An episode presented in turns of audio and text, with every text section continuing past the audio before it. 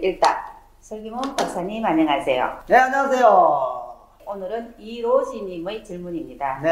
중간에 하다가 눈이 부르르 떨려서 깼는데 원래 일어나는 현상인가요? 피드백 해주세요. 진짜 편안해지는 느낌이에요. 구름 위에 있을 때 눈 앞에 보여야 하나요? 알려주세요. 댓글 보고 다시 도전할게요.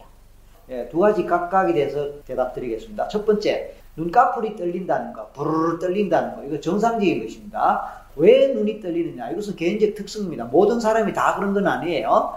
눈이 부르르 떨린다는 것은 최면에 들어간다라는 하나의 증거입니다. 또는 깊은 최면에 들어갔다라는 증거가 될 수도 있어요. 두 가지입니다. 아, 내가 지금 최면 기능을 하고 있구나. 라고 생각하고 계속 가십시오. 자, 두 번째, 뭐가 보이든 보이지 않건 상관없습니다.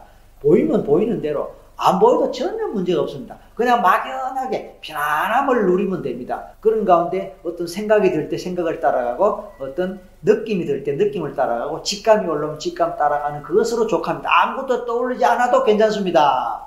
이로지님 답이 되셨기를 바랍니다. 오늘도 잊지 마시고, 좋아요와 구독하기와 댓글 자, 감사합니다. 오늘도 좋은 하루 되십시오. 사랑의 총이었습니다.